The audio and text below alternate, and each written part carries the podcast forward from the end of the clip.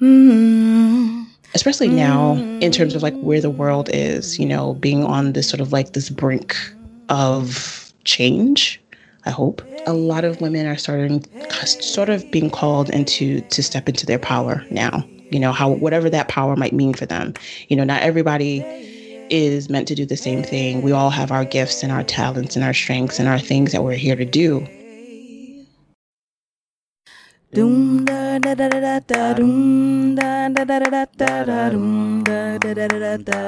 From somewhere around the world, welcome to the Black Women Travel Podcast. Hi, my name is Wanda Duncan, and I'm so glad you're joining me as we explore the paths of Black women who've made travel a large part of their lives.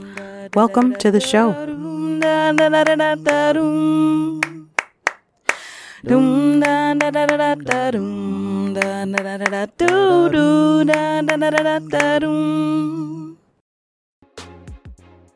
Hey loves, it's Wanda, the host of the Black Women Travel Podcast.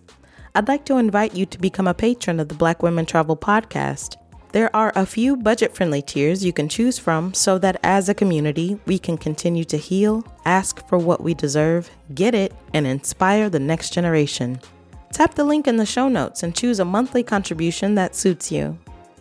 I'm so excited about the episodes you'll hear that will nudge you to love yourself deeper and take more action in your life from that empowered place. Please consider becoming a monthly subscriber through patreon.com slash bwtpod. Get ready to hear another great episode. Thanks so much for joining us today. Can you please tell us your name, where you're from, your current location, and the name of your business?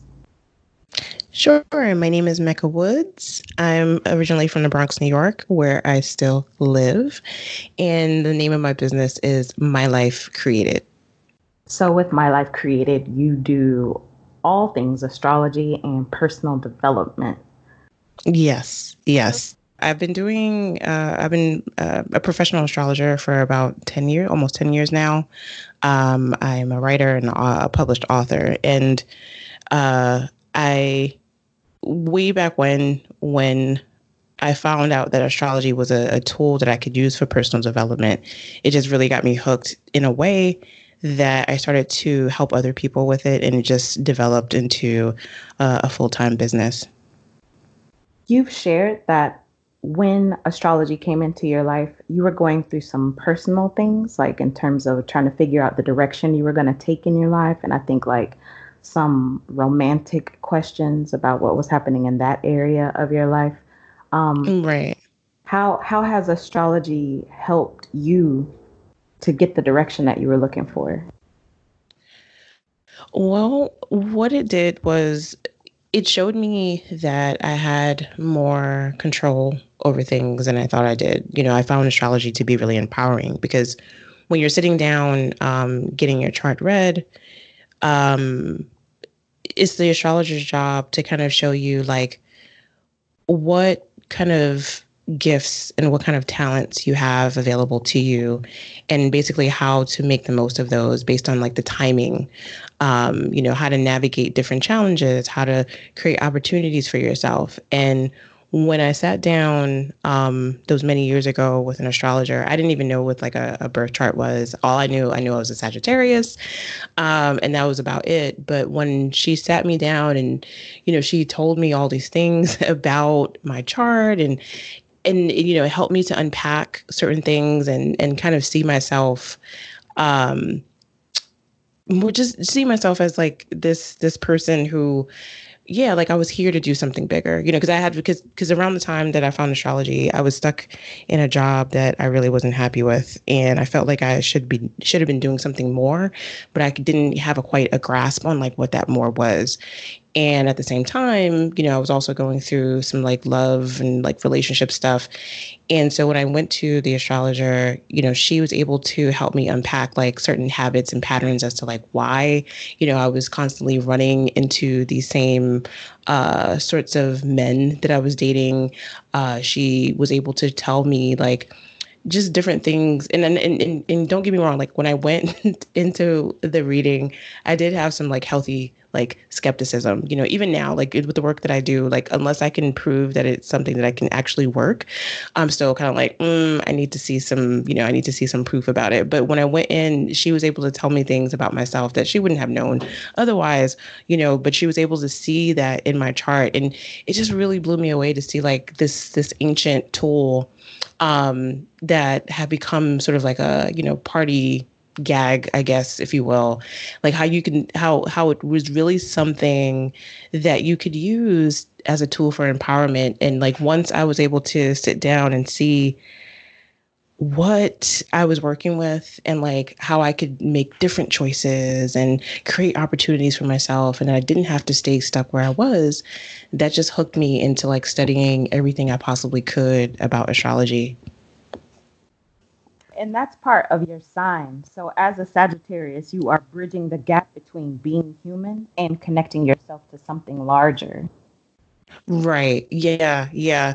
Yeah. That's that's pretty much what Sages do. Like our mission um is to to find a meaning, to find a silver lining, uh, to learn by way of like travel and like new experiences and taking leaps of faith. And then based on those experiences, we want to bring what we've learned back and share it with people in a way that inspires and uplifts and and teaches. You were born um, Muslim, correct? Right. Correct and mm-hmm. then y'all had a little your family had a stint of practicing buddhism and then also christianity. Um, right. but you were never able to fully connect with those. Is that like how did that play out? Well it played out because my um my parents my dad is a sagittarius like me my mom is an Aquarius. And Aquarius, if you know anything about Aquarians, they're not necessarily known for following the rules. And Sages, you know, we're very free spirited as well. And for them, you know, the one of the one of the things that they always uh, taught my brother and I was like not to follow the crowd basically you know they always taught us to like think for ourselves and be our own self be our own selves and so when it came to religion um it was a, I think it was just more of um, them kind of being on, on their personal journey and like bringing us along with them, but at the same time, it was also a thing of like questioning whether or not the religion was actually something that we could actually follow because of like certain doctrines and certain rules and certain things. And for me, because I grew up with parents who were like, you know, question everything, you know, don't follow don't follow the the crowd. For me, as I got older um, and becoming, you know, a woman, being a black woman, I just couldn't connect with some of the doctrine that always seemed to come out of religion that made it seem that, you know, women were second class or women were supposed to be submissive or you know, it, it just it just didn't resonate with me. It didn't feel empowering the way that it should have been. And so even though I consider myself to be a spiritual person, um, I very much have fallen in that line of Sagittarius of like kind of like picking up little things here and there and and kind of gathering um, gathering wisdom or gathering um, knowledge from multiple things as opposed to just like one thing. So like even like in my in my astrology practice, you know, I do talk about like sometimes like I'll I'll quote, you know, religious texts or whatever. But I always tell people, you know, like take it, you know, just, this is just it's it's like uh it's kind of like you know speaking in parables or using it as like a sort of a teaching tool but it's never a thing of like this is what you must follow or this is mu- this is what you must must practice. And so that that when when it comes to like religion and things of that nature i respect what other people believe or or what other people follow. But for me it's always been a matter of like needing personal freedom. That plays a lot into the name of your business my life created. So it's like mm-hmm. that has that has so much agency. Yeah, yeah, yeah, and that's what I strive to give people uh, when they come to me for a reading, and, and, kind of showing them like, hey, yeah, you know, there's a lot of things that are outside of our control, right? Um, things that happen to us or you know around us that we don't necessarily um, have a hand in. But astrology to me is a way to show how we can navigate those those experiences while also uh, creating experiences of our own that we do have control over. Your book is Happiness Astrology, and then just last November 2019, you came out with some coloring books. So, mm-hmm. and then also like, it's like when I Google you, like everything comes up like Bustle, Essence, Tarot.com, Girl Boss, xoNecole, Refinery 29. So it's like, as someone who is taking like this smorgasbord of life and wanting to present it to other people and impart that and inspire, how has it been in doing that? Because, like anybody who's an entrepreneur, anybody who's carving mm-hmm. out their own path, you know, they've had their mm-hmm. challenges. And a lot of times those challenges are more internal than external. Yes, yes, for sure. Well, um, it's been it's been it's been challenging at times for sure. Um, especially like right before my my first book came out. Um, I so like it's, it's so funny because like you know when in, in coaching my clients or or talking to my clients about their life it's always interesting and a lot of like readers will tell you about like th- that this happens. Like tarot readers astrology you know like you always get clients that you like whatever message you're giving them you can t- you can be speaking to yourself too. This always happens.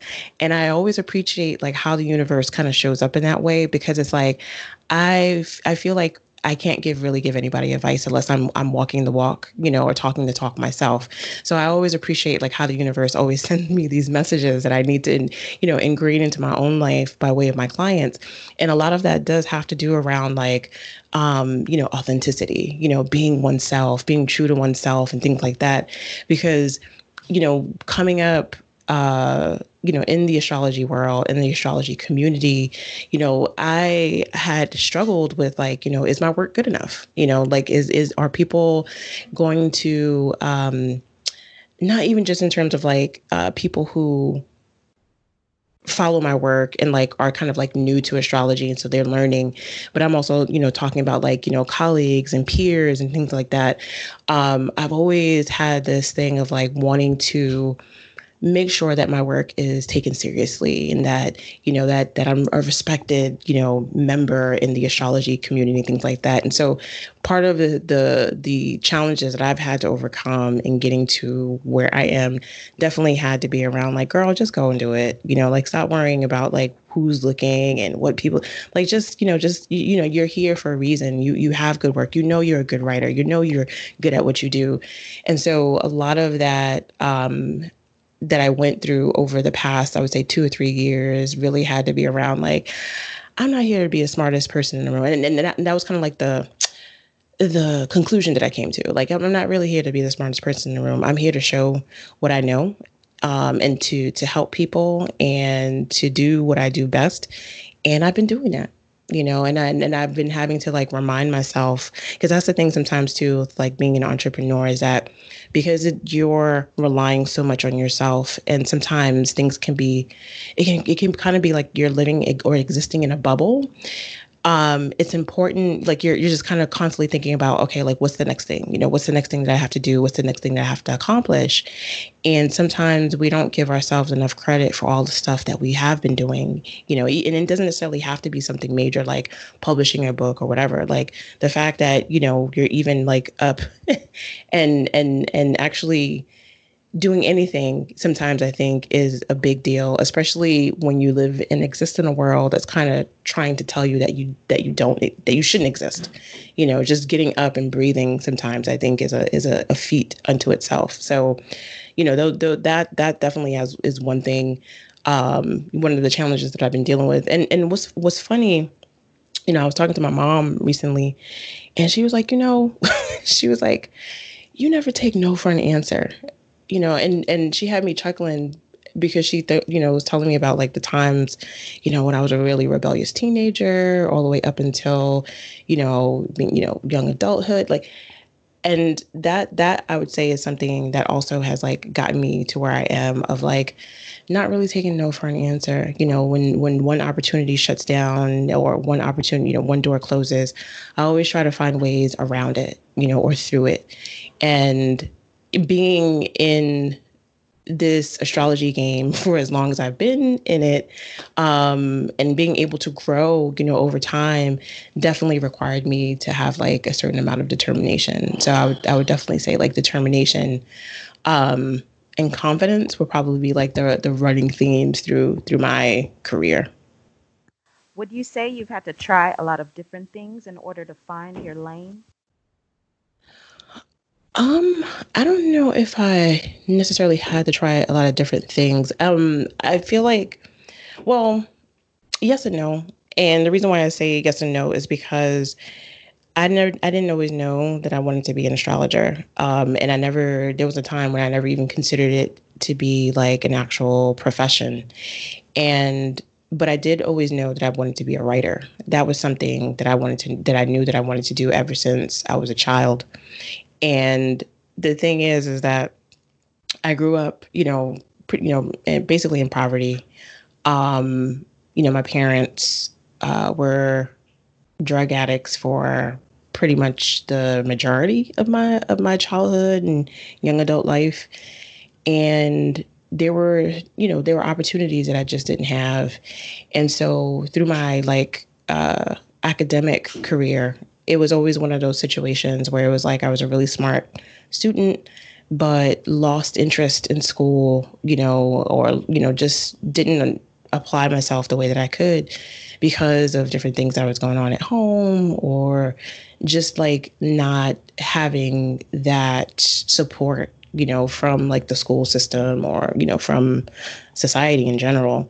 But when i got to college um, you know, I, I, kind of did the thing that a lot of people do when they when they're young and trying to find themselves. Whereas, like, I switched majors a bunch of time. I thought I was going to go into science, and you know, and then eventually, um, after I had my daughter, which was um, I was about 21 when I had my when I had my daughter, 21, 22.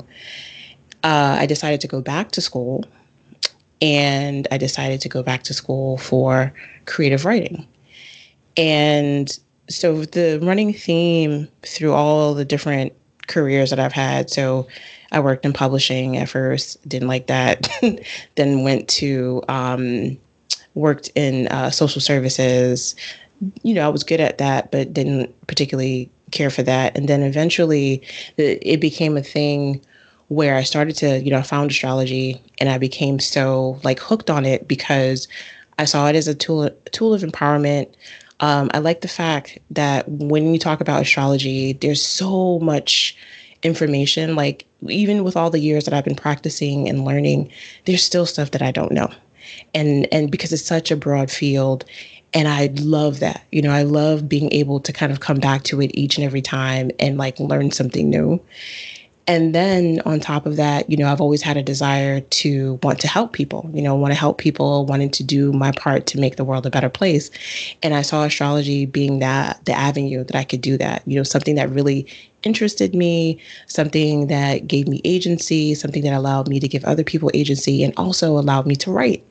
And that was like one of the big um, ways in which I kind of got my foot into into the door, like uh, writing for Bustle.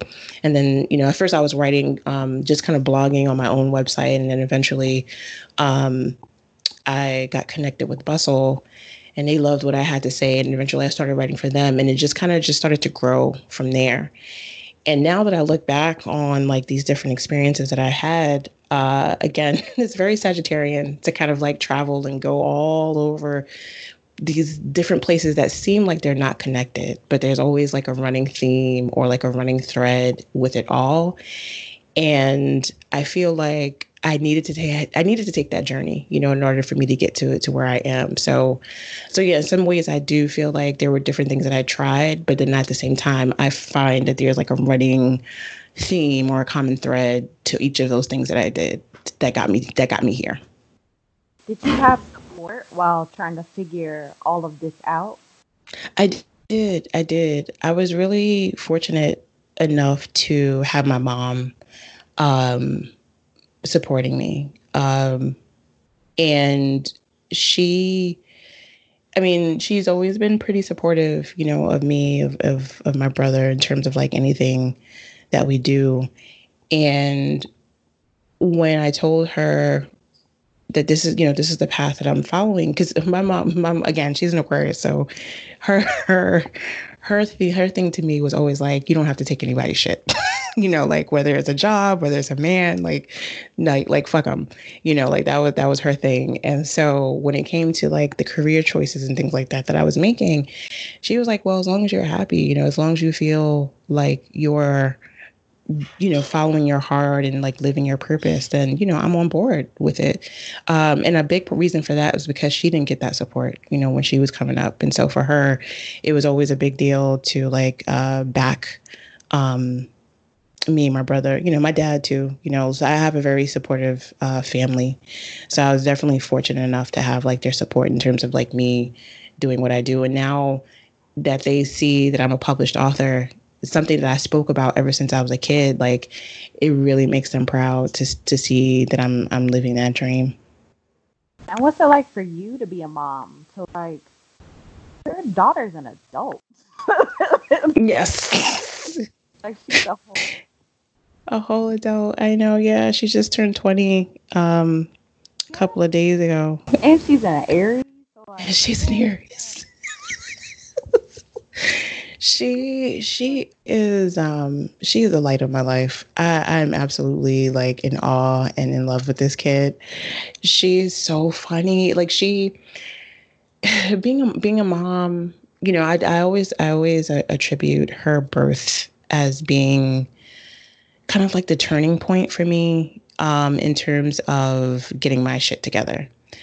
Uh, I had her, like I said, when I was like around 21, 22. So I was still fairly young at the time. But because I came from the background that I came from, um, it was like by that time, it was like I had lived many lives by that time, you know, because I, um, you know, getting into trouble, you know, dropping out of school, like there was just, there was so much shit that I got into um, when I was a young young kid growing up in the in the South Bronx, which is like one of the you know at the time I, I don't know if it still is. I haven't um, looked at the numbers, uh, but at the time it was like the poorest congressional district in the entire United States, and so you know growing up in that way by the time I got to my 20s, I was just kind of like, and I had, you know, had my daughter, I was just like, okay, it's time for me to like get my act together, you know, and that was, that was also the impetus for me in terms of going back to college. And because at this, at that point, I was like, okay, I'm not living just for myself. You know, I'm living for another human being who, you know, quite simply didn't ask to be here.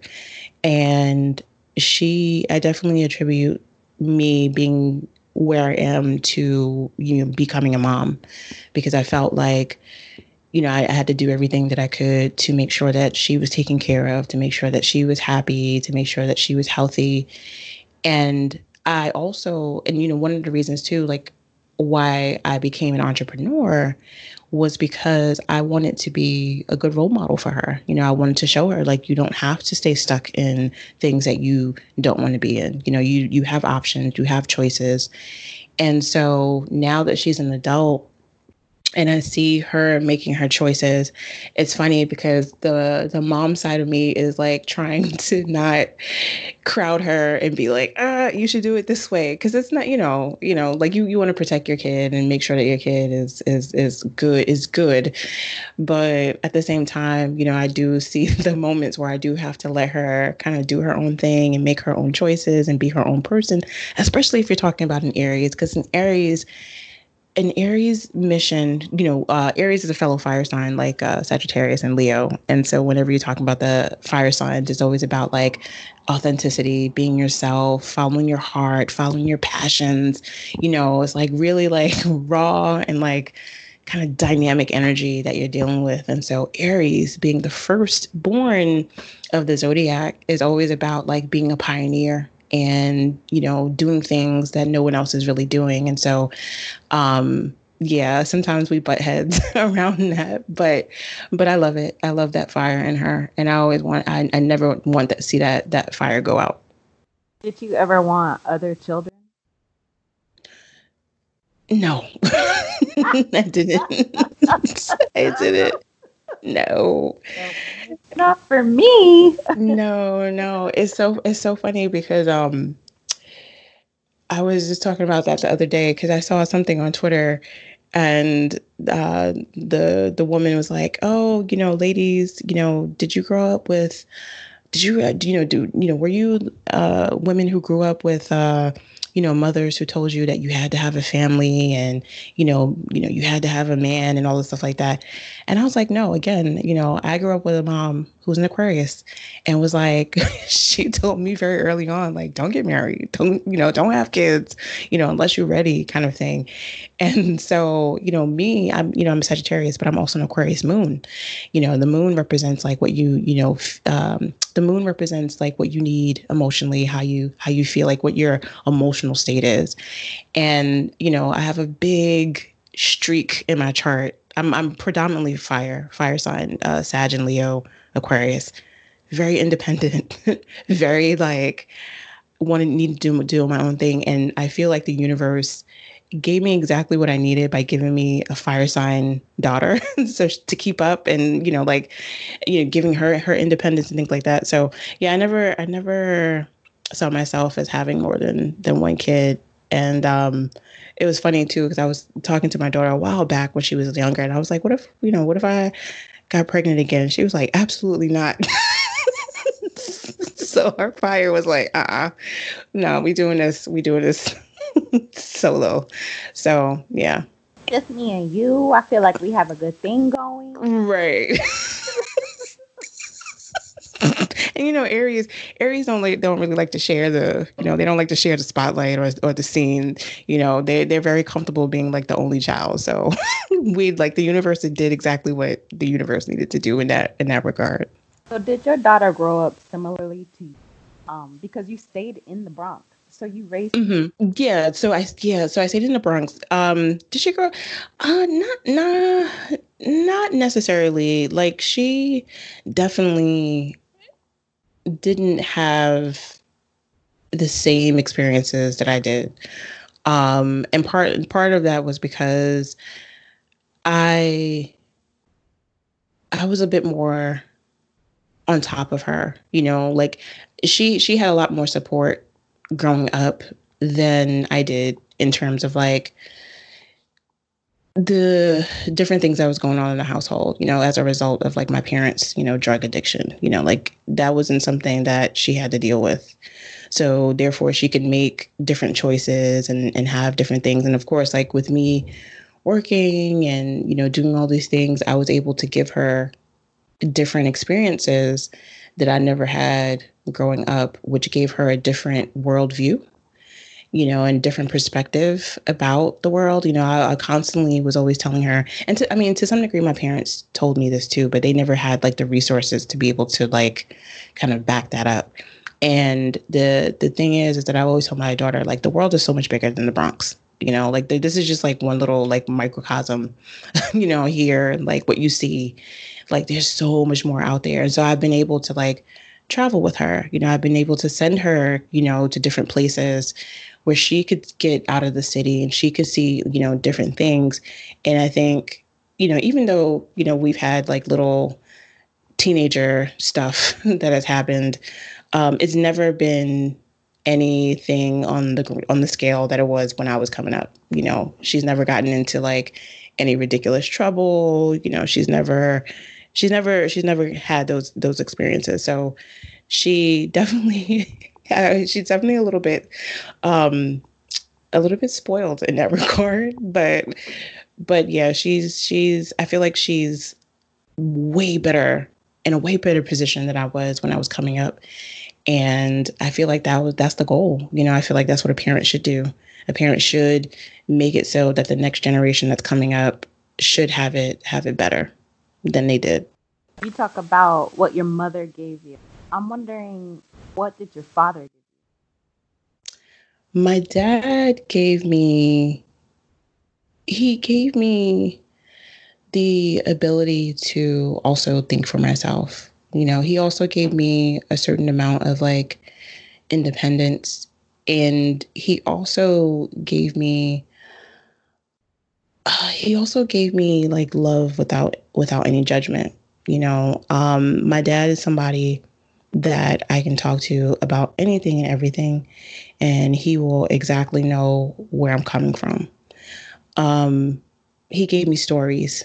You know, he he he him and my grandmother were probably like the two people in my early life who taught me the like the art of like storytelling and he gave me like that ability to kind of like really run with like my creative imagination you know? He always he's always like supported like my writing and you know like he's given me he's given me the part of myself that just kind of like just wants to go out there and just do it and make things happen. And yeah i would say like he, he's he's he, he gives me that understanding and and unconditional love and has always been just like yo just go do it.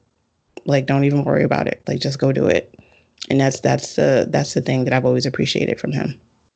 As a sagittarius mecca do you feel like this unending like burning devotion to like the truth whatever the truth is? Oh that's a good question. That's a good question. Um yeah. And um, but then particularly because there are so many truths.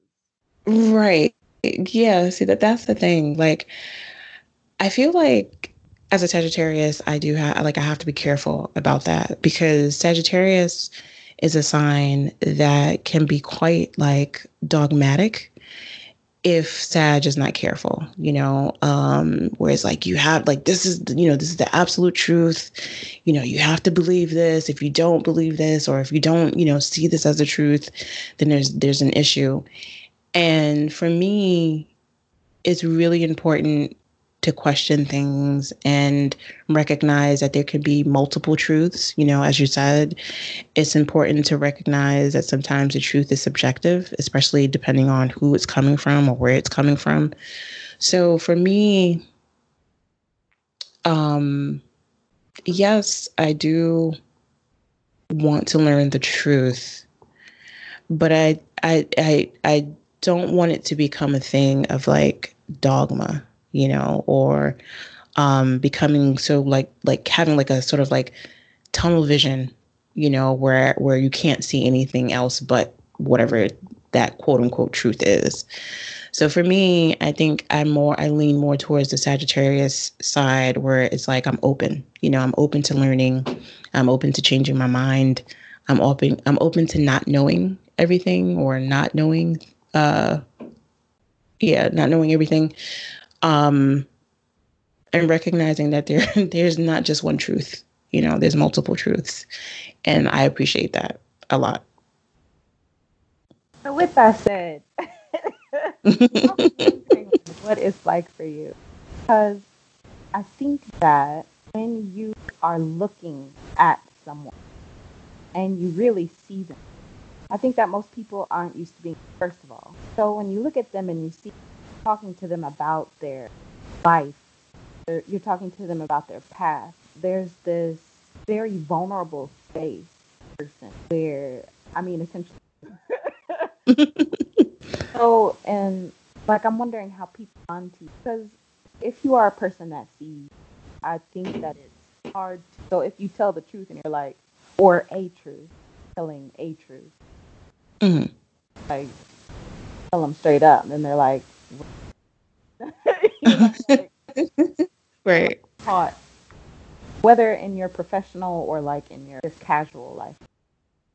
Um, I think when when it comes to like working with clients, my I always come from a place of like, you know, I'm offering them guidance or I'm offering them suggestions, uh, but they don't necessarily have to take those suggestions or or that guidance. You know, it's really up to the person to decide what path they want to walk. What I'm providing is a, you know, some options in terms of like what they can what they can do or like why you know what their purpose might be or or why they're here but at the end of the day it's up for them it's up to them to decide like whether or not that resonates with them or whether or not that's their truth.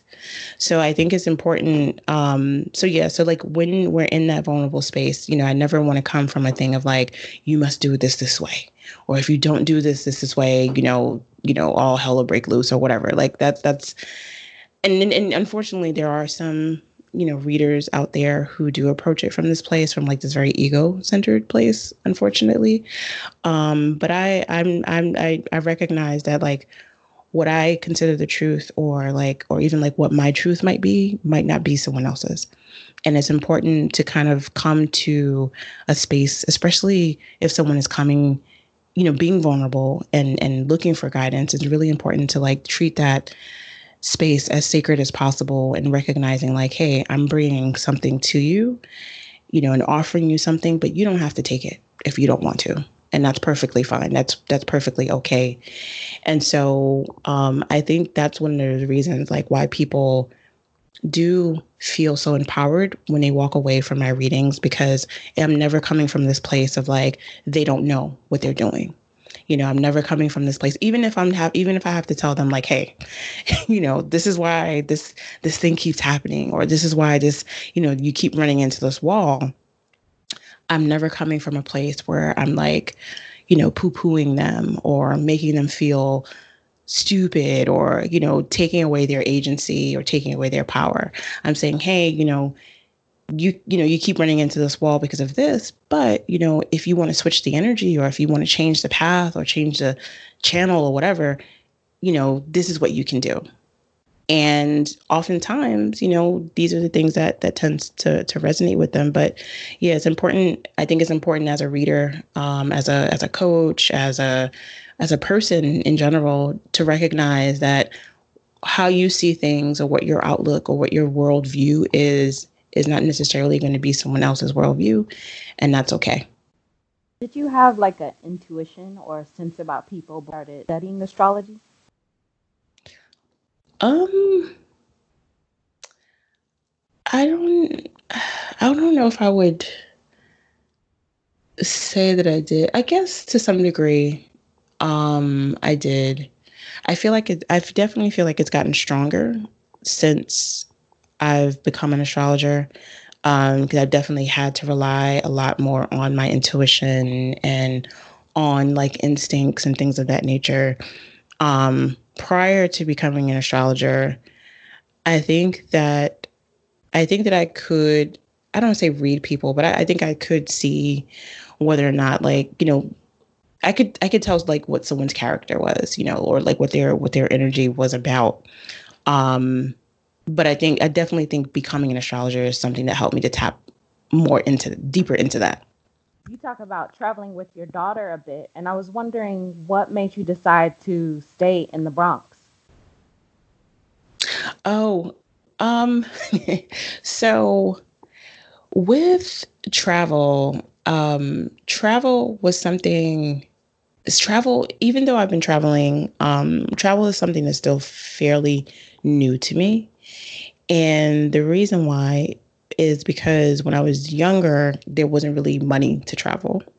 Um, I had an aunt who has long since uh, passed away, uh, becoming becoming an ancestor, um, who you who used to come along and um, she would take me down south for the summer um, sometimes, uh, that was that was probably like my earliest memories of like really being able to like travel anywhere.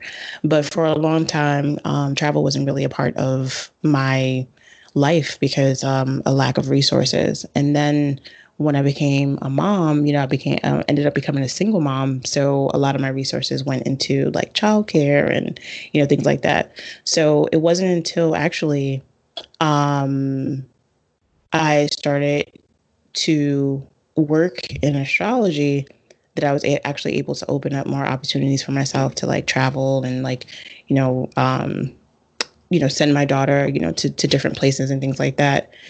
And so for me, um, travel is something that has been sort of like a privilege. And but now but now that I find myself, you know, being in a position where I'm able to do it more, um, I don't know, I don't see why people wouldn't want to travel. Um, but, the, being in the Bronx, you know, it, it's it's it's it's been my home for so long, and so like because I haven't had that opportunity to like you know travel or like move around like at very early on, I hadn't fi- I hadn't found that place yet where it's like I need to live here, I need to move here, I need to relocate here. So that that's like the big um, reason why like I've I've I've stayed in the Bronx for so long.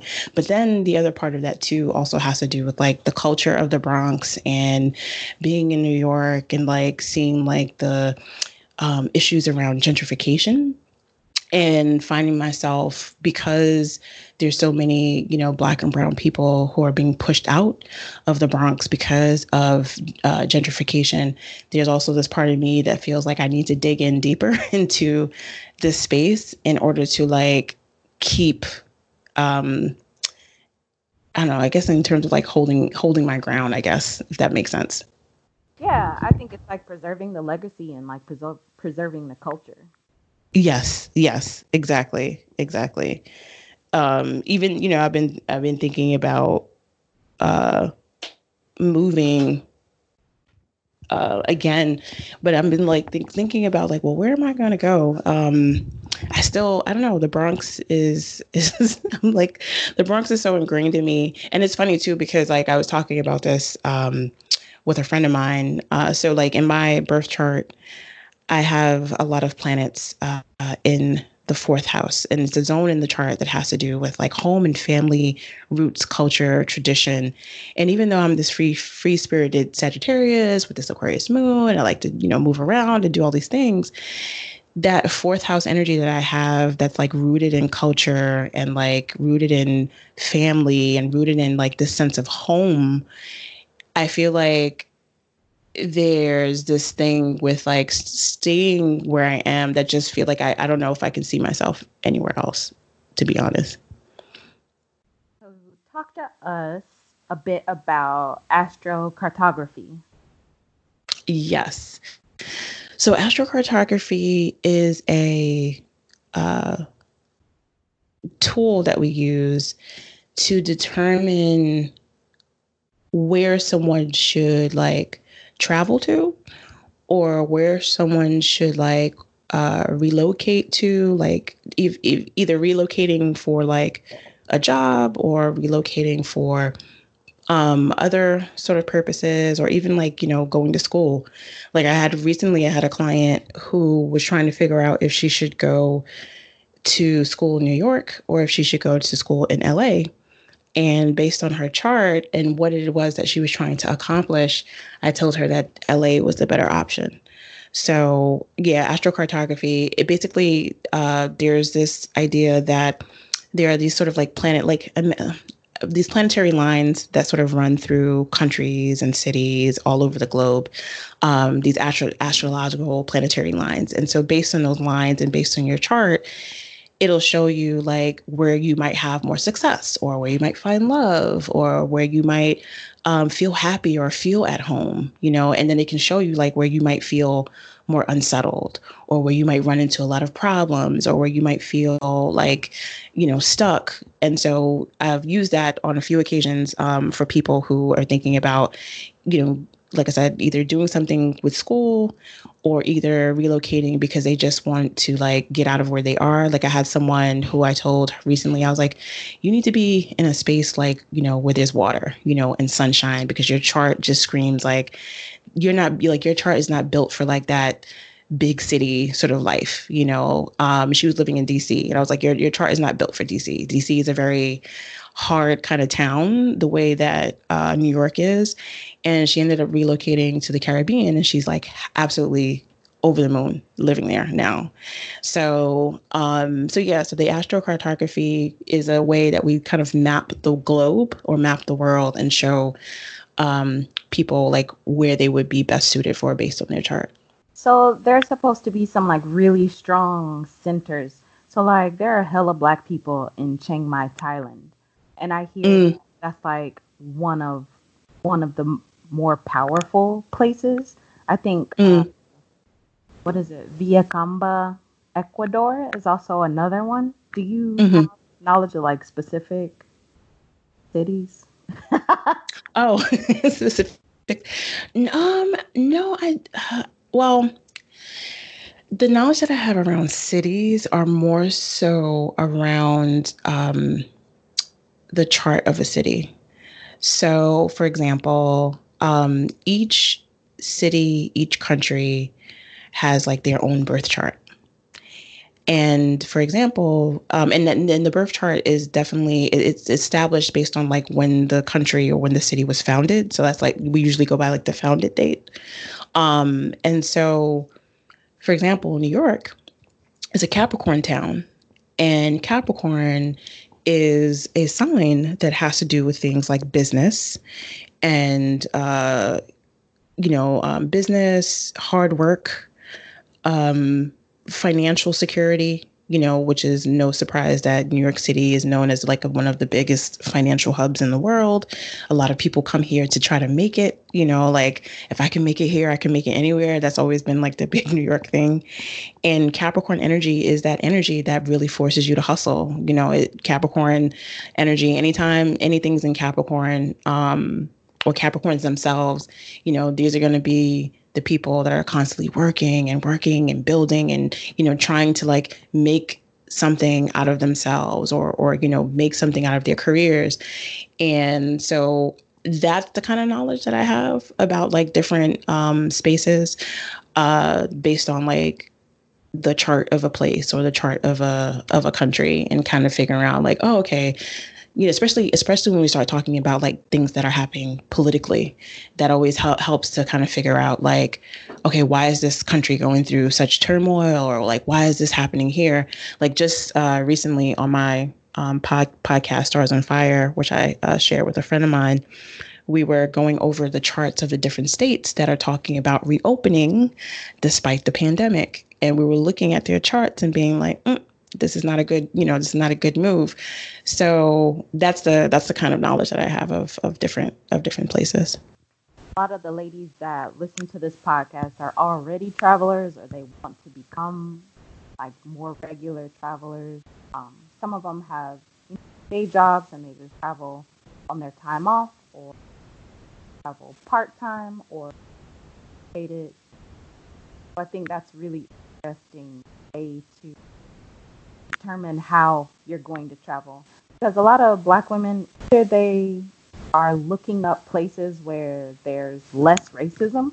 So it's like, mm-hmm. right, right. Black in Turkey. You know, just you Google black in Turkey and see what comes up. And somebody's probably written about it. Um, or they're just like looking for a community where there are black people. So they'll go to Facebook and like look for groups or whatever uh, in countries or cities be able to like connect. Um, so mm-hmm. that, that's very interesting. Um, an interesting like insight into choosing a place to go to um, because mm-hmm. location impacts us absolutely. Um, yeah, absolutely um and, and and i find that like i've i've found i've found that that works you know because like with with astrology um i'm constantly testing things and testing theories to see if they work you know before i like share that with clients. Um because again like i need to know that this is something that i can back up or there there's something to this before i go and be like oh yeah you know and it's important for astrologers you know and you know or anybody to to do that. Like make sure you know you've tested this out first. And so um when I started to get into astrocartography, you know, I kind of started to see like how my chart would shift and or be affected like when I traveled or went certain places. And so like for example, like when I go to the West Coast, um, I become a little bit more introverted than usual. And it's it's just the way it's something that happens with my chart where I just it's just it's just it's just like the energy becomes a, a little bit weird for me where I feel like I don't really know if I want to interact with too many people. you know, like I just become a little bit more like, um, yeah, I just become a little bit more introverted. Whereas, like when I went to South Africa, and my energy there shifted in a way where I was like, oh my God, I love this place. You know, this is, you know, this place is out talking, you know, meeting all kinds of people, connecting with all kinds of people. And so, yeah, it's, it's really interesting to see like how your chart gets affected like in certain areas and like why you can go to certain areas and like I really don't feel at home here. I hate this place. You know, like why the energy is weird here versus going somewhere else and you're like, oh my God, I love this place. Yeah. It's really interesting to see how that happens. I've absolutely landed somewhere and been like, yes. Like I'm not even out of the airport. yeah, yeah, yeah. Tell you, like Spain was like that. I was like, mm, yeah, yeah, yeah, yeah. Yeah, there is um yeah, there's places like yeah, like the West Coast has been weird for me. Um where else did I go that was like weird? Um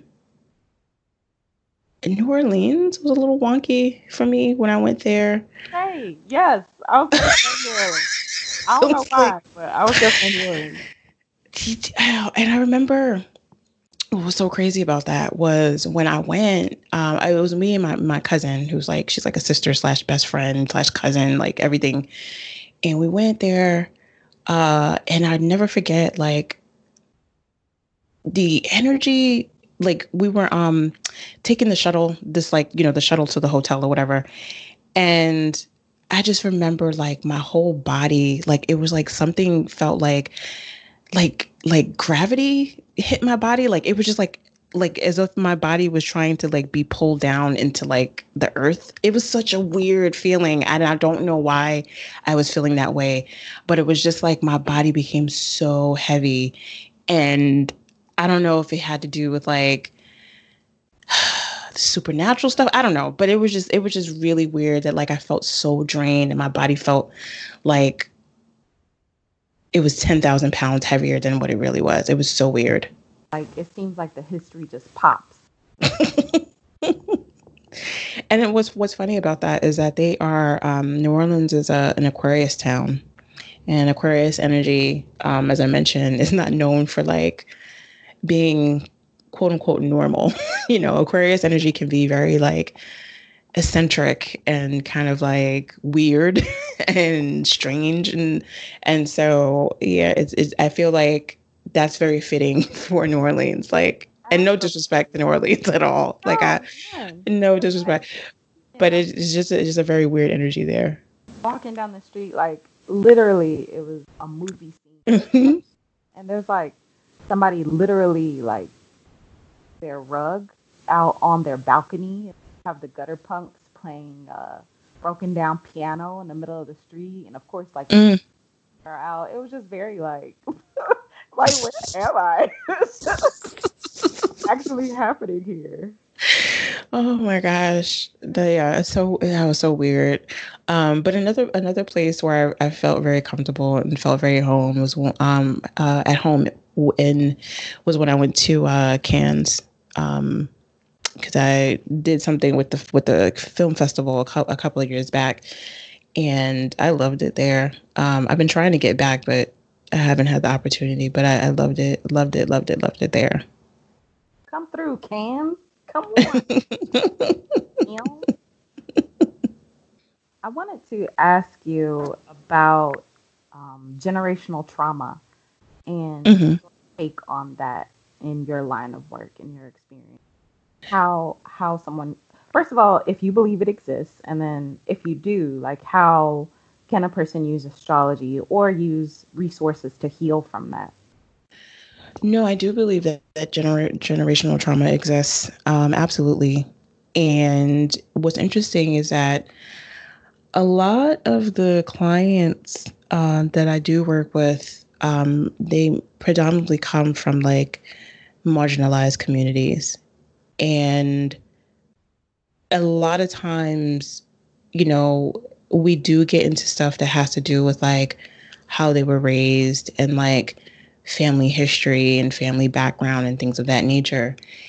And a lot of times I find myself kind of giving advice that has to do with like, you know you can do differently like you don't you don't have to continue like with this narrative or subscribe to this narrative um, that has been playing out over courses of generations, over you know years and years, and a lot of that, some of that does have to do with like you know um, recommending therapy. You know, I'm, I'm a big uh, you know proponent of like therapy and counseling. Um, and I do recommend, you know, if I see that cl- a client would benefit from it, I'll be like, yeah, you know, you should start working with a therapist. Um, but then the other part of that does have to do with like showing. Um, I do see a lot of people who are like, especially now, in terms of like where the where the where the world is, you know, being on this sort of like this brink of change. I hope. Um, a lot of women are starting sort of being called into to step into their power now you know how whatever that power might mean for them you know not everybody is meant to do the same thing we all have our gifts and our talents and our strengths and our things that we're here to do and so to me when i think about healing generational trauma um, a lot of that does revolve around to me a lot of a lot of that does revolve around like stepping fully into one's power and realizing dreams or realizing things, you know, your purpose or realizing your passions. Because when I think back to our ancestors or even like my parents, you know, take it just like one generation removed, a lot of them did not get the support that they needed in order for them to realize um, their dreams or in order for them to realize their their purpose. You know there was always a, a, a had there was always a choice between like survival and you know or um yeah, there's always a choice between survival. I don't even know what the other or, or survival or death, I guess. Um, you know, and having to like live in the moment and do things in the moment, and, and, and there was no there was no time, you know, for a lot of these things, um, which why you know you had so many of, of of our people, you know, becoming you know addicts and you know alcoholics and you know abuse, you know, being being in abusive you know relationships or being abusers themselves you know there's, there's a lot of stuff there. And so um so yeah to me i find that healing part part of healing that generational trauma is really about um, being in a place where you're called to fulfill your purpose and taking the steps necessary towards that which isn't easy you know not it's not easy by any uh, by any means you know um, yes when you realize that what your purpose is you know um, things can get easier to some degree where the universe starts to open certain doors for you and kind of you know like the the dots start to connect a little bit easier. But you know it does take a lot of courage and determination and like you know kind of busting through those blocks that society keeps like trying to throw at us. And so that's a lot of the things that I find myself talking to people about in terms of like healing that that generational curse. So you do talk about personal development in regards to astrology, but you actually don't share a lot of your own story. And is that like purposeful, like on purpose? I mean? Um. Yes and yeah. Or is that like a generation thing? Like, what happens in the house stays in the house. Like, I think it's I think it's a little bit of both. Um, what's funny that you what's funny that you say that uh, is that so in that fourth house that I mentioned in my chart, you know, everybody has a fourth house, uh, but everybody's fourth house is not the same. Um, but in my fourth house, which is a zone, like I said, that has to do with like home, family, tradition, you know, how you were raised, the actual home you live in, all of that um, Scorpio is the sign that is in charge of that zone. And it's funny because people who have uh, Scorpio in charge of their, you know, their domestic life, um, they were people who grew up in homes where it was like, there's a lot of shit going on in this house, but it's not supposed to leave these walls and so part of part of that is i guess kind of like how i was raised where it's like uh, you know don't be going out spreading spreading you know our business kind of thing.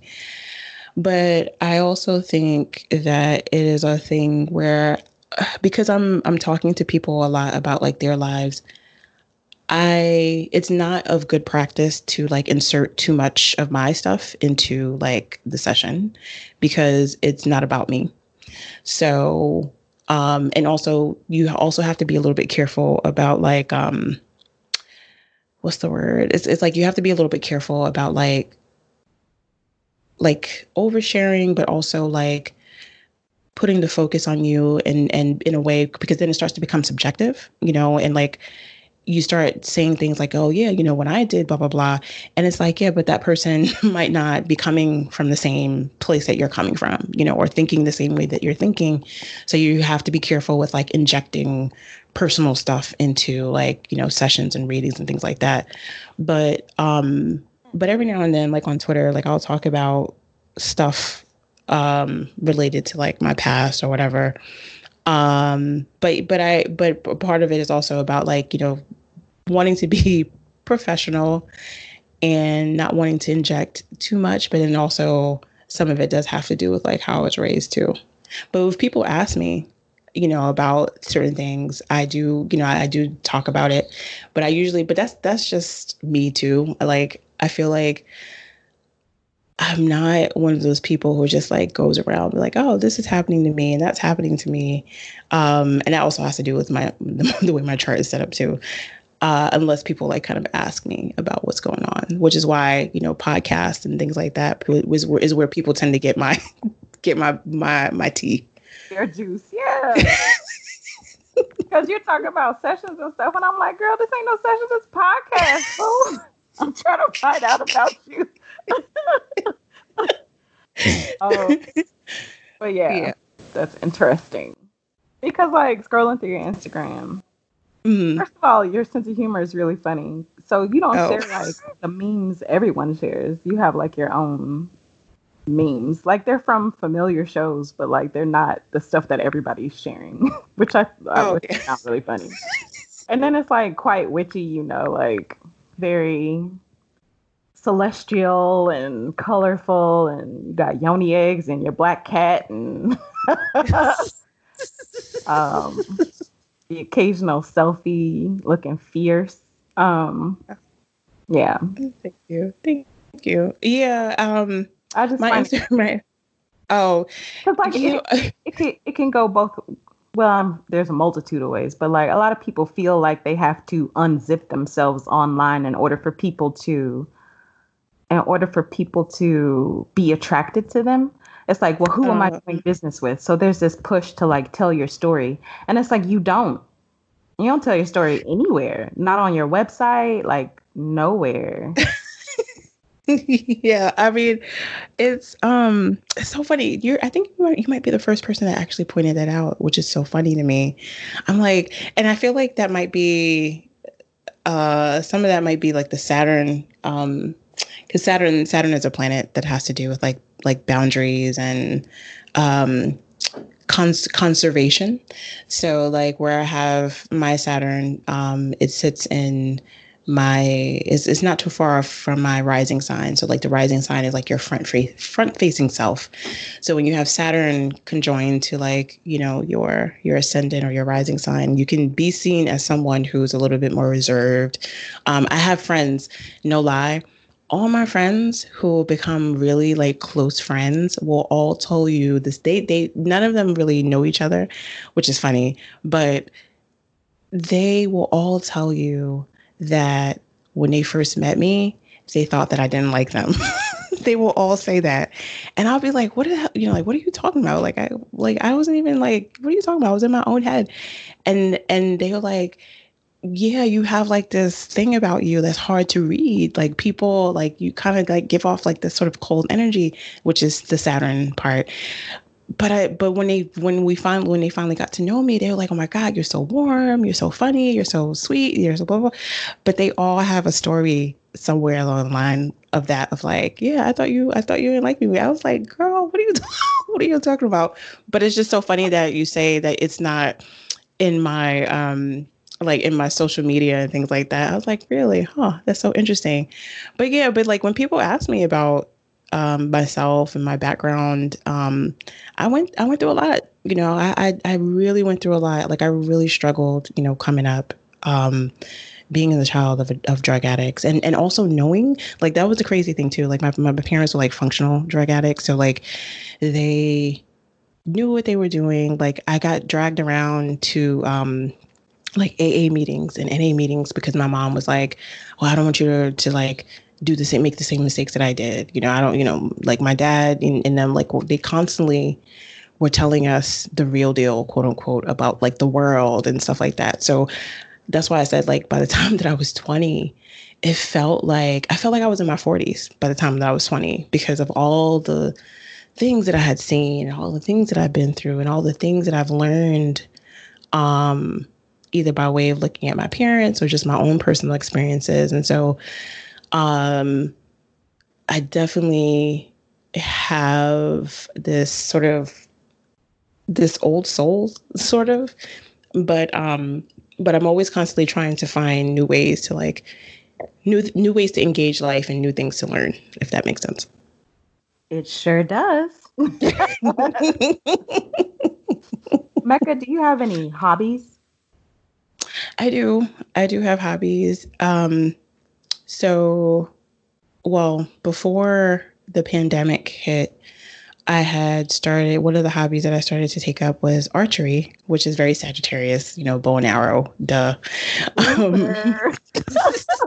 but it's also very strategic. If you watch those shows, like back in the day shows, that mm-hmm. is the best way to defend the what is it, the border. Mm-hmm. Is by mm-hmm. getting mm-hmm. with long distance. It doesn't help up close, but like fending them off from afar, like it's the most effective. Yeah. I guess, I guess there are guns that do that too, but you know, whatever. but go ahead. I'm sorry. No, no, no.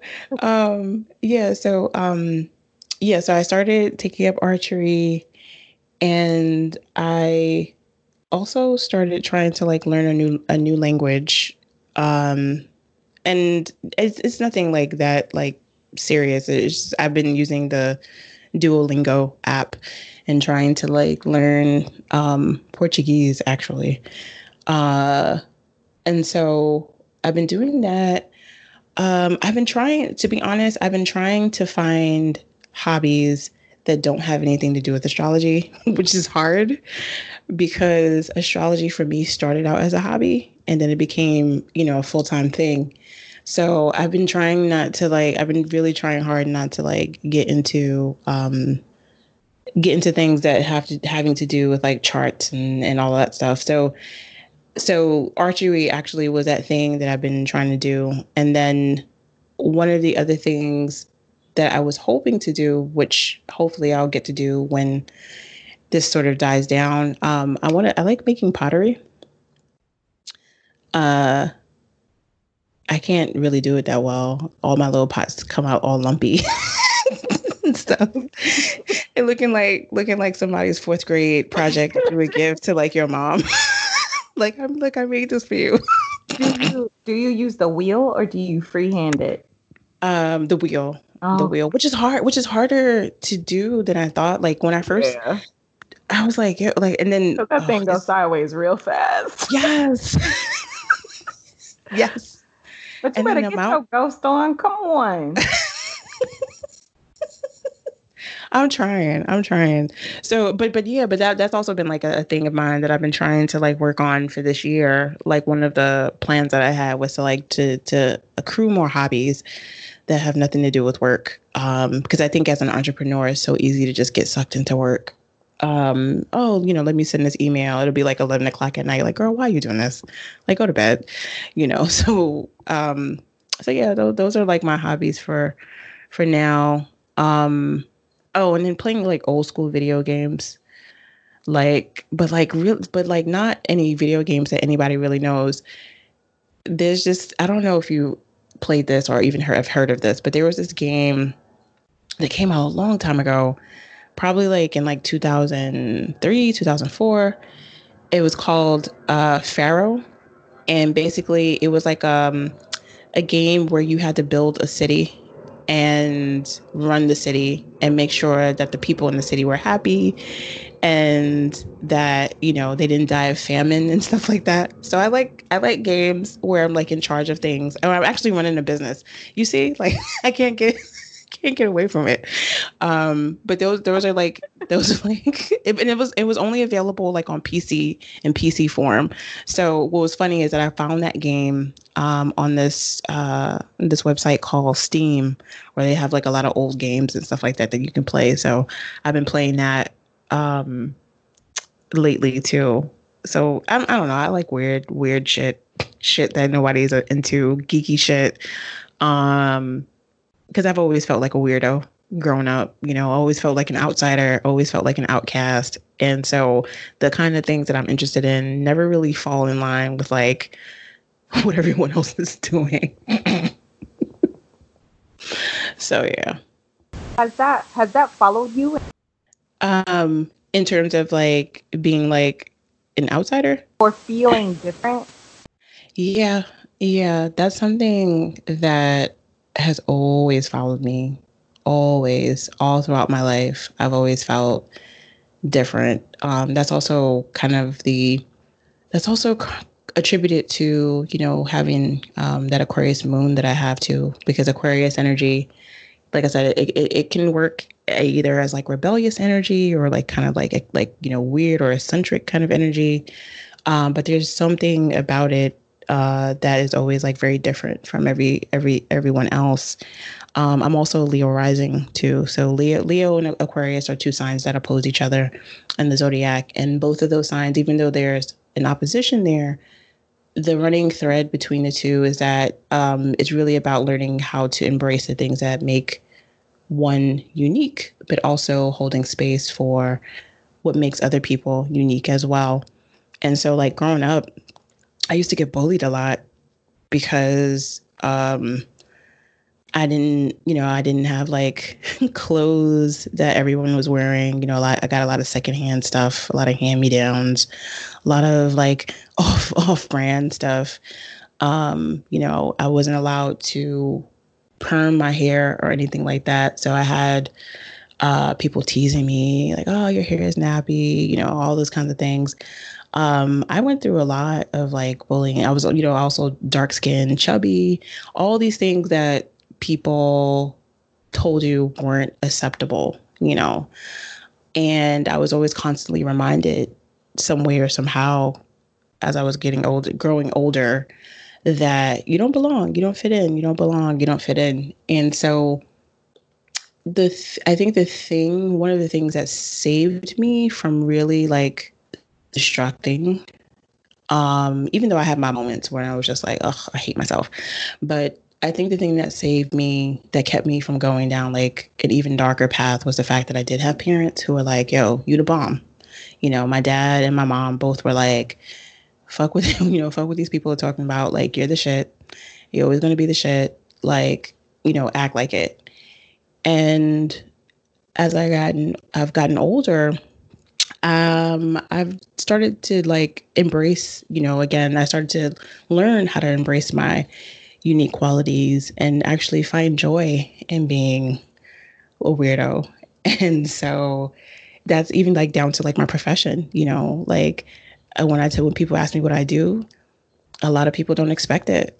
You know, I even had situations too with like guys like in dating and them being like, "Oh, so what do you do?" And I'm like, "Oh, I do. You know, I'm an astrologer." And and I've had situations with guys, and they'll be like, oh, "I don't believe in astrology," or like, you know, whatever, whatever little thing that they do. And I'm like, "All right, well." like okay that's cool like i don't believe in you like next you know so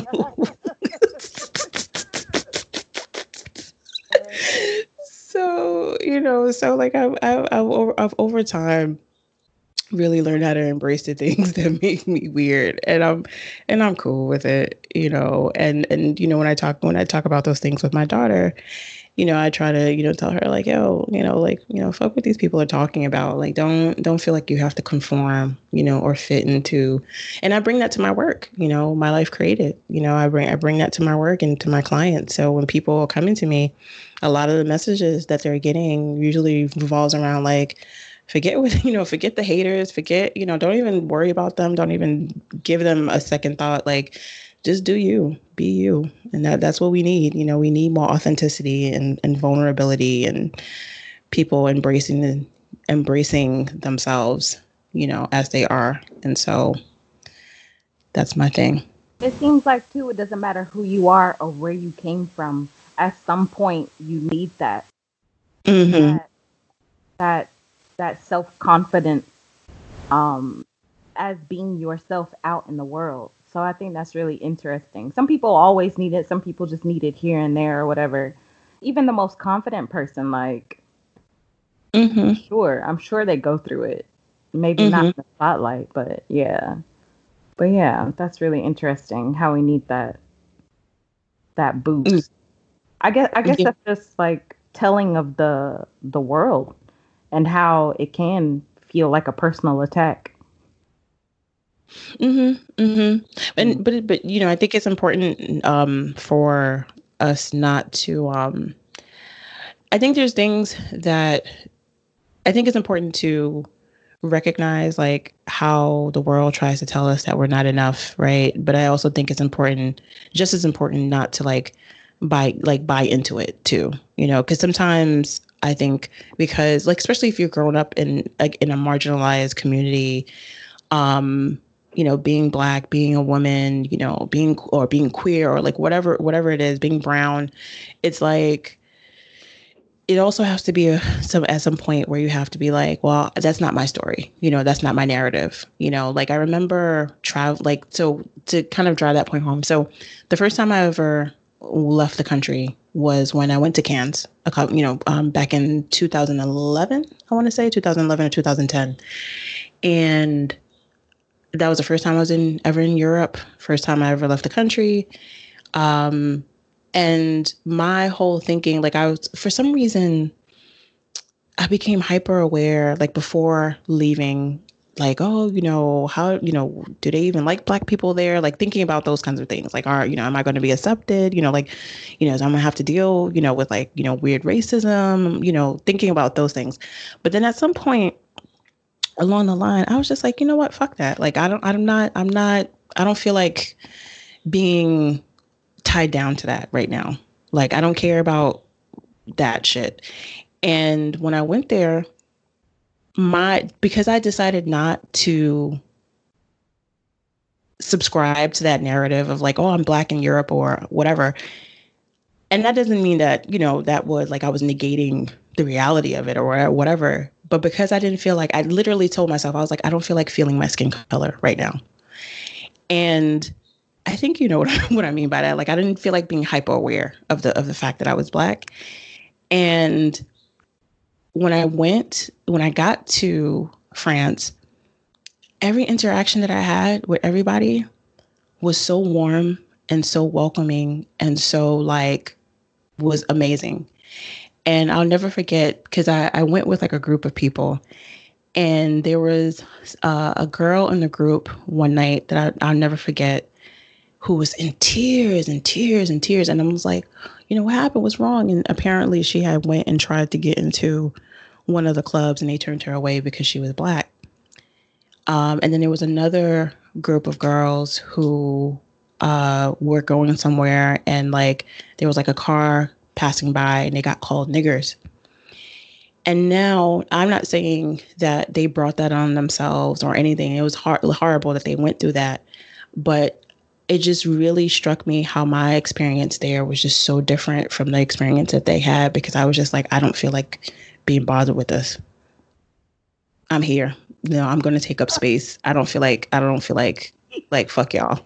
you know. Um, can we inject ourselves with that? Like, oh, I don't feel like being bothered with this, so this is like not going to happen to me. like, I repel it. Yeah. I, that was, I was like, I was like, this is not my, I was like, I refuse to have this be my reality. I was like, I don't feel like being, cause you know, cause you, cause you know what it's like to be black and go into different spaces and you're like, oh, you know, are they going to think that I'm trying to steal or, you know, like, or, or, or, or being at work and you're like, oh, are they thinking, are they thinking that I'm stupid or incompetent? Like you, we, we put up the, you know, like, and it's real, you know, it's not saying that like we're making these things up. Like these are like microaggressions and overt aggressions that happen to us on a regular basis. But when I was going to France, I was like, ah, fuck all of that shit. I do not feel like feeling this. I do not feel like engaging in this shit. and the experience that I had was an absolutely amazing experience. I never I never had to deal with any of that. So, not victim blaming at all because things do exist, but I do wonder if it's like an energy thing. It's like how dogs can smell fear. Mm, I I do think on some level it is. You know, so again, it's not yeah, not victim blaming, you know, not saying that these these microaggressions and that racism and you know, all these like structural societal things that are anti-black don't exist. Yeah. Yeah, but I do think that there we do have a, some control over whether or not we buy into that. Okay. Cuz all the time, you know what I mean? So so I'll explain it like this. So um a city in Malaysia I would walk around and like the first night that I got to the city, these Indian dudes would walk up to me and ask me how much because they thought I was a sex worker. Mm-hmm. And it mm-hmm. infuriated me so much because it didn't make sense to me. Not that I would be confused for a sex worker, but that I just didn't feel like I presented like a sex worker. I wasn't looking at them. mm-hmm. you know, like I wasn't mm-hmm if I'm looking for business, don't you think I would look at your ugly ass? But because they were disgusting, it's just like you couldn't pay me. But anyway, um, um, and it infuriated me so much. Uh, they would approach me on foot. I had somebody follow me on a bike, in a car, on a motorbike, like. And once I dropped that anger, once I dropped that attention, it stopped happening mm-hmm. in the same neighborhoods. And it could be also that like people got used to me being around. I don't know. Mm-hmm. Um, I I don't know, but it stopped happening. But as long as I was angry about it and like confrontational about it, as long as I kind of like wore that, like, okay, I'm stepping out, whatever. So I'm I'm interested in that. I think that that's like something to test and study, like what you say. Yeah, because the thing the thing is too is that oftentimes what is going on in our mind is reflected outward to us, you know. And you know, when I'm talking to my clients about you know changing certain patterns or you know working on switching like you know change or switching you know the energy around so certain things stop happening a lot of that does have to do with the mindset you know, and how you're kind of going into things. So if you're expecting shit to be an, a disaster, then more more than likely it's going to be a disaster. You know, if you're expecting, you know, things to to to go wrong, you know, and that's the kind of you know thing that you're constantly worried about and focused on day after day after day, then more than likely th- those are going to be the things that are reflected back to you in the world. And again, that's not saying that you know we always have to think positively or um, I because I don't I don't really believe in positive thinking. Like I tell people that like because I think positive thinking is kind of like a it's kind of like a farce, you know, because you because you have to you have to make room for the darkness, you know, or like the the reality of a situation. Mm-hmm. Sorry, someone that I like um compared it to programming like a band-aid over a deep tissue wound so you have to mm-hmm, like mm-hmm. treat the actual wound instead of like do an actual reprogramming of yourself and not just putting something nice over shit. Right, exactly. Exactly. Exactly. And so part of that does revolve around like looking at examining like what is your world philosophy? Like where where did this begin where you feel where you feel like, you know, constantly under attack? And yes, some of that does have to do with like the real bullshit that's going on in, in, the world and you know being you know in a black body being in a fem- female body you know all those things are correct. But then at the same time it's kind of like okay but do you want to continue buying in you know plugging into that energy constantly day after day after day? Or do you want to be happy and live your life? And that's not saying that bad shit is not going to happen you know or that you won't run up run into those things again. But i feel like there we do have to have some some say so in terms of like what our experiences are. And a lot of that does have to do with like our mindset and like our belief systems and like you know our you know experiences. Um, and, and that's why I think traveling is such a good thing, you know, and and that's also kind of like in the Sagittarius side too, is like we should be out in the world. We should be, you know, creating experiences and learning and gathering because again, like this is how you see that the world is so much bigger than, you know, what you're told or what you've been taught. And it doesn't have to be like the the experiences that other people have had don't have to be yours. I also using the the realm of romantic relationships, particularly if you are attracted to men, which is I'm sorry. like automatically I'm sorry if you're attracted to men. Um but they try to blame women. They're like you are with you're having all these relationships because you are the energy that you attract.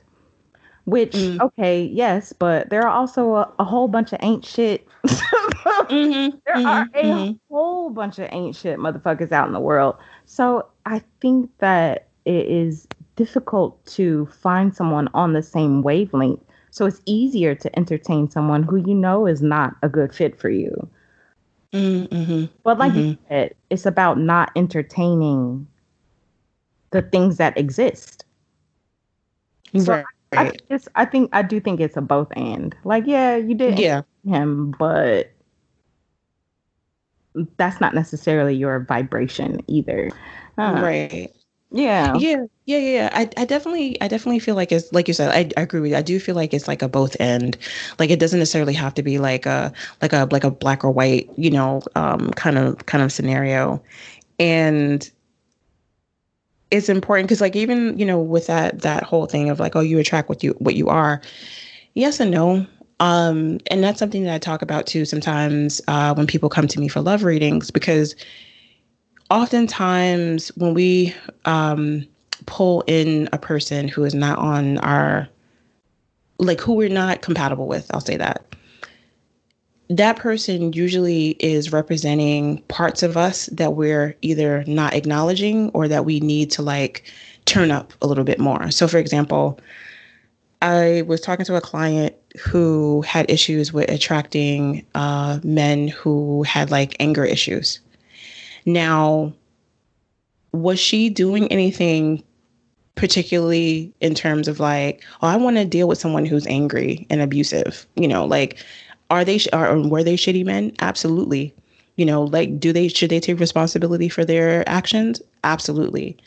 But with her, the thing was that she wasn't owning her anger enough. She wasn't getting mad enough. She wasn't, you know, um, she wasn't getting angry enough and and standing up for herself enough. So she was attracting bullies. And so I told her, I said, in order for you to shift the energy, you need to start expressing your anger, getting mad, not and not worrying about whether or not this person is going to like you. Because being with someone means that you can be vulnerable, you can be yourself, you can get mad, you can get upset. Of course, you know, with respect and communication, things like that. Um, it shouldn't be an abusive situation. You know, you shouldn't be abusive, they shouldn't be abusive at, at all whatsoever. But you should be able to like, you know, be messy with someone and have them still say, you know what, I still I still love you. I still want to show up for you. I still want to be a part of this connection. But if you're holding back your anger and because you're fearful that if you do get mad that this person is going to run away, then that probably a is not the person for you if you know you can chase a person away so easily like that.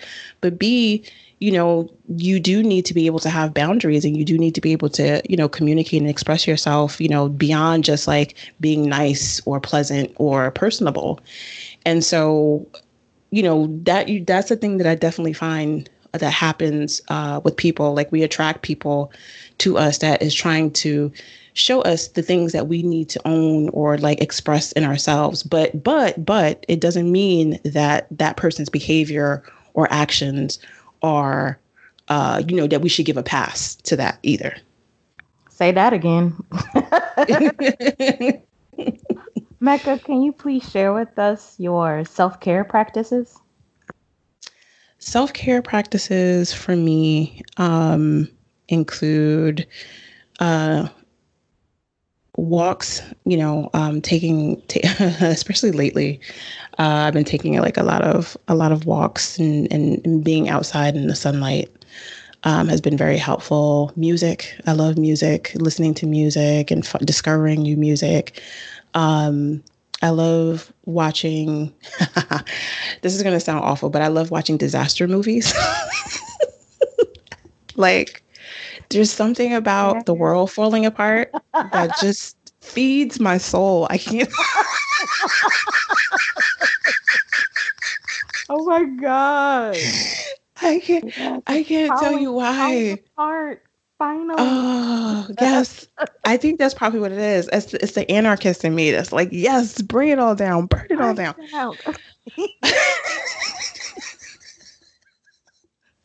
but but I love I love like I just watched um on Netflix they have the movie uh 2012 on there. I don't know if you've seen it uh, where basically it's like some global thing where basically the earth, you know, the is, is pretty much like everything is collapsing and burning and all this, like the end of the world basically. And and there's all these scenes of like buildings just crumbling and falling into the into the into the earth's core. And then you know people trying to drive and like get, you know they're trying to get away from it as like the the earth is literally like falling uh, you know crumbling beneath them. And it's the most absurd over the top shit but i just was living for it. I was just like yes this is amazing. So stuff like that i love i love science fiction anything having to do with sci-fi. Um, i'm a big marvel universe fan. Um, so all the like Avengers movies, all the Marvel movies, like I love watching those. Not all of them. Okay, I don't understand why Spider-Man exists at all. Um, oh, really? Hulk, yeah. and the Hulk, like, all right, you revved up towards the end, but like it was a long time getting there. um, and then all the whiteness. It's just like none of these okay, when it comes to money, like Tony Stark, yeah, probably had to be white, generational wealth. Right. But like so many Black Widow, it's right there in the name. Like all y'all don't have to be white. Like what's going on? But yeah, oh my god, that's so Marvel. Funny. Yes.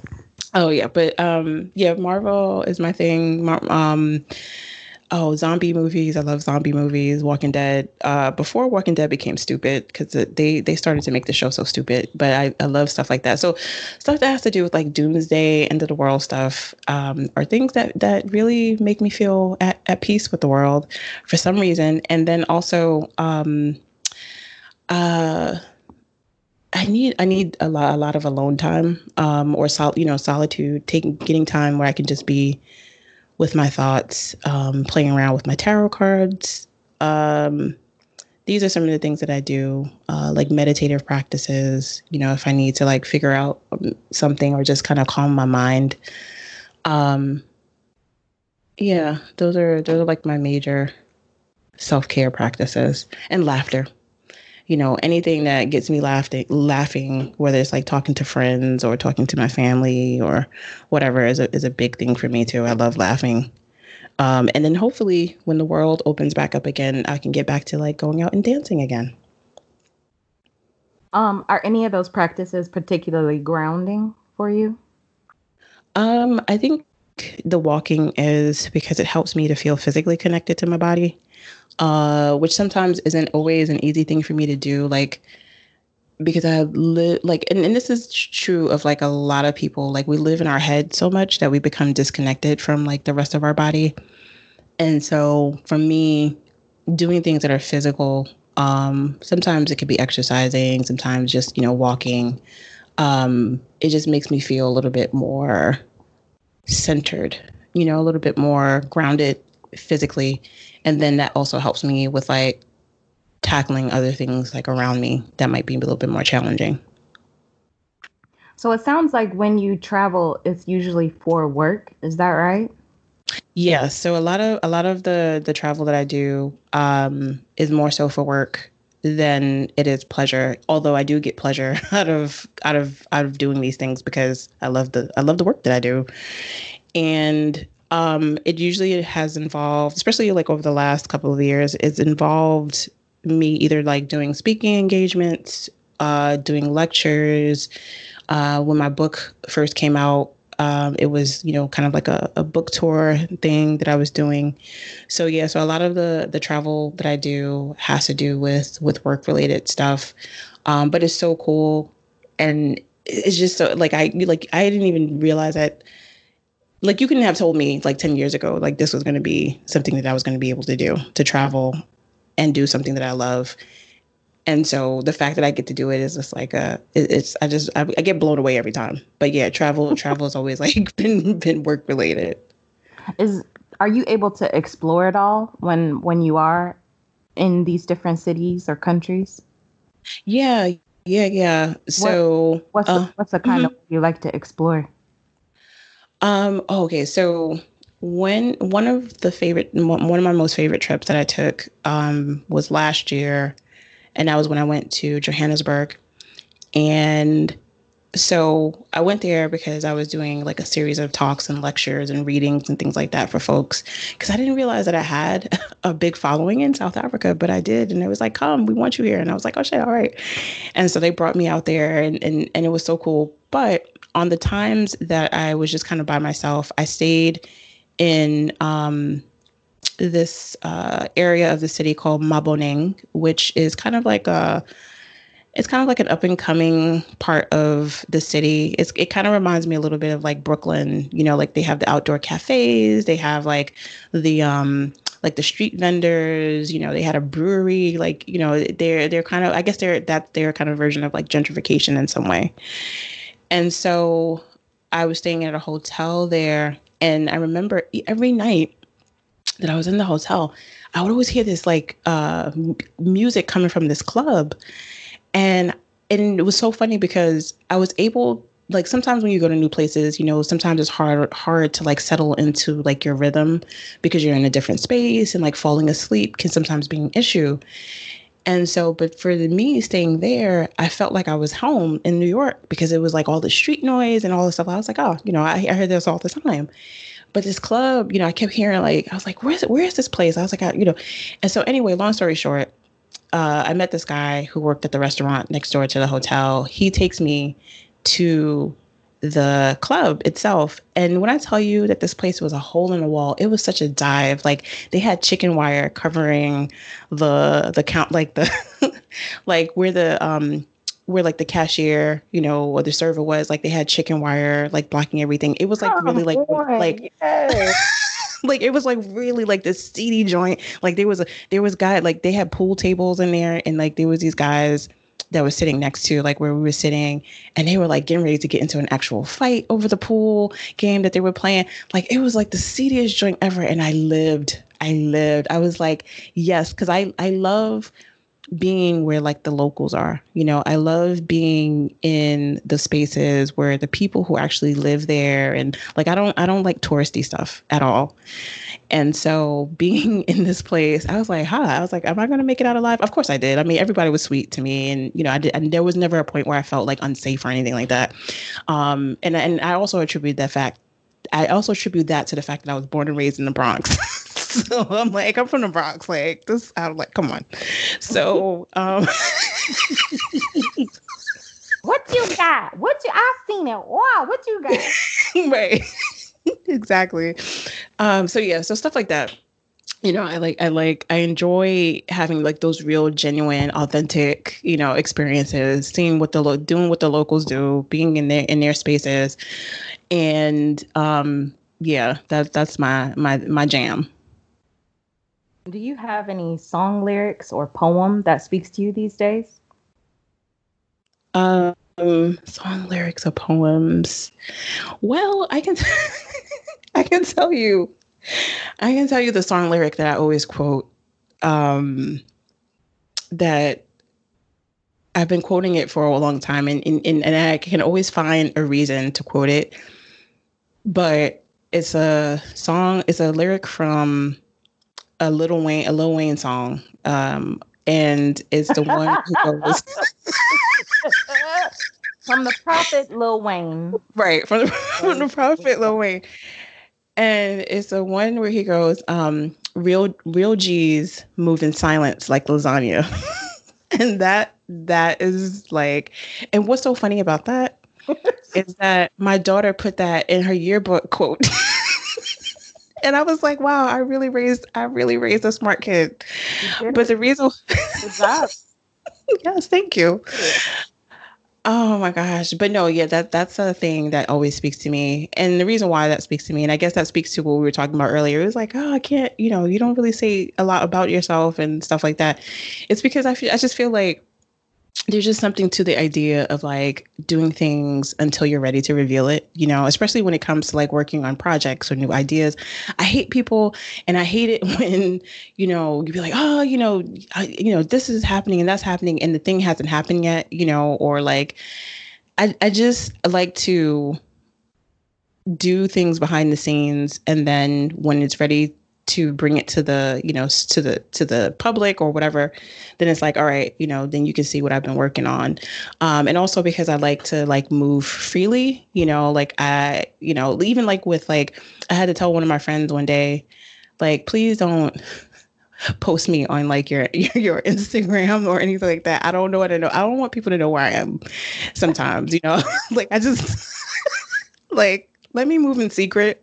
Let me let me just you know chill. Like people ain't got to clock have to clock my every move. Like no, that's just so that that's also like a a sad thing of like I just want to be free to go off and do my thing. Like you know when I when I when you hear from me, you hear from me. You know, but if you don't know that I'm fine, I'll re- you know I'll connect later. But so real real G's move in silence like lasagna is my thing. I will put that in the show notes I might put that at the top of your episode so everybody knows the tone has been set. yes.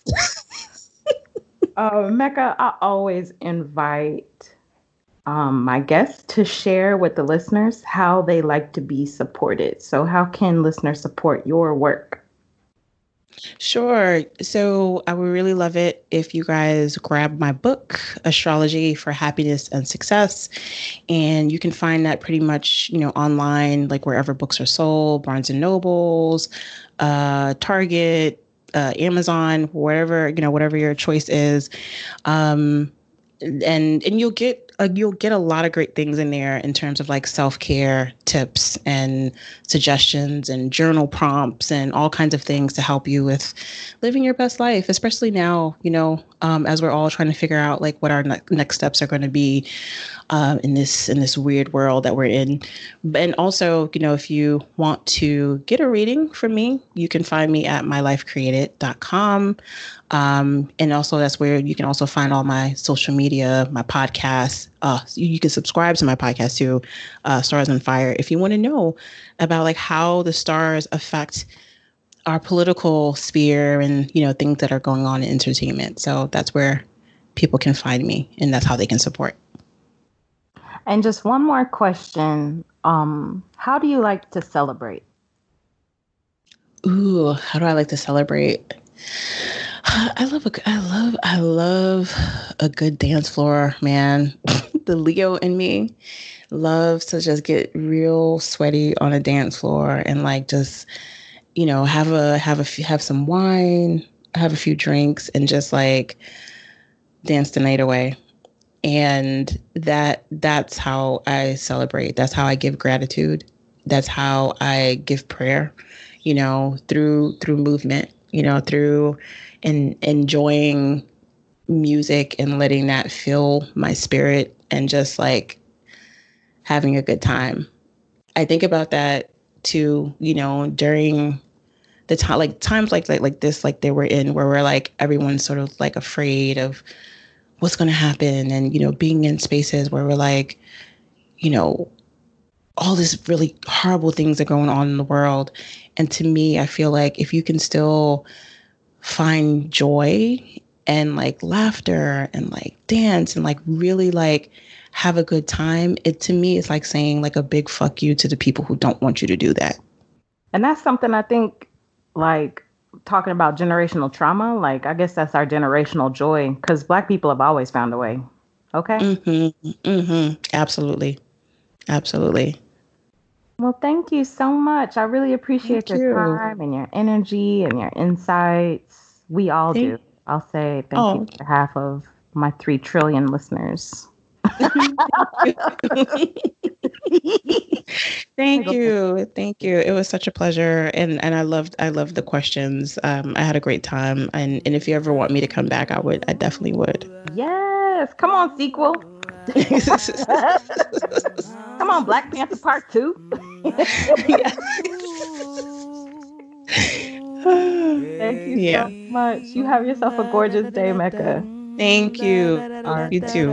Thank All right. You. Bye.